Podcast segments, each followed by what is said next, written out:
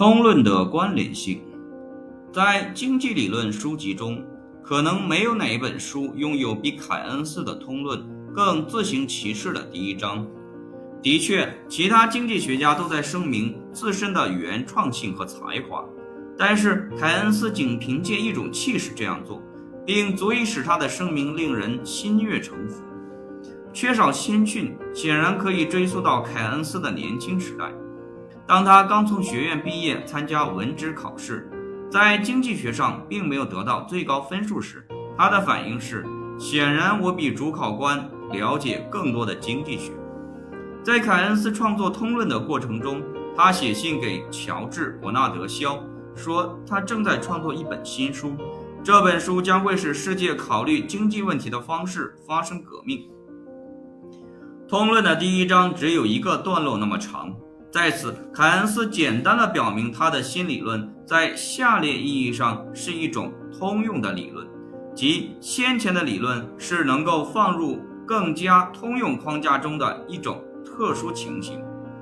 凯恩斯所说的先前的理论既指古典经济学，也指新古典经济学。他将其界定为李嘉图的经济学，因为它符合萨伊定律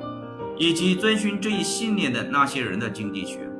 约翰·斯图亚特·穆勒、马歇尔、埃奇沃斯还有毕古。尽管作为经济学家，凯恩斯最重要的一个方面是他对政策的倾向性，然而他最重要的作品《通论》虽然具有政策含义，在本质上却是一部理论著作，其主要读者在职业经济学家中才能找到。凯恩斯写道，本书主要是为我的同仁经济学家们创作的，我希望对其他人来说它也是易于理解的，但是它的主要目的是处理理论中的难题，将这一理论应用于实际只是第二位的。通过了解凯恩斯运用理论的方式，我们能够调和这一表面上的矛盾。很多经济理论可以被称为具有非关联性，即它们是一种制度真空中发展起来的，借助演绎逻辑能充分地理解这种理论。它们从最初的原理开始，依据经过仔细表述的假设，由此推导出结论。进行这些假设时，不是去考虑现实，而是试图理解假设之间相互作用的内在逻辑。这种理论可以被称为解析理论。正确地完成推导的一般均衡分析就是一种解析理论，因为假设不可避免地会远离现实，所以从较宽泛的解析理论中得出政策结论就相当复杂。凯恩斯运用了一种不同的理论，它可以被称作为现实解析的，因为它是现实方法与解析方法之间的一种折中。现实解析理论是前后关联的，它将关于经济体的归纳信息与演绎逻辑相混合，现实引导着对假设的选择。现实解析理论很少天生的令人满意，但是因为它们密切的与现实相符，所以比较容易的从中得出政策结论。在通论中，凯恩斯并不是从最初的原理开始，而是运用现实指导他对假设的选择。因此，尽管他集中于理论，然而他从未忽略理论的政策含义。举一个例子可能会使现实解析理论与解析理论之间的区别更加清楚。凯恩斯假定价格与工资相对不变，而没有试图证明这些假设是正确的。尽管他在通论中简短地讨论了弹性价格的含义，认为他们没有解决失业问题，然而对他来说很少关注对弹性价格含义的彻底考察。就所要解决的问题而言，针对失业该做些什么，假定工资与价格不变就是合理的。通过运用其现实解析方法，它能够做到这一点，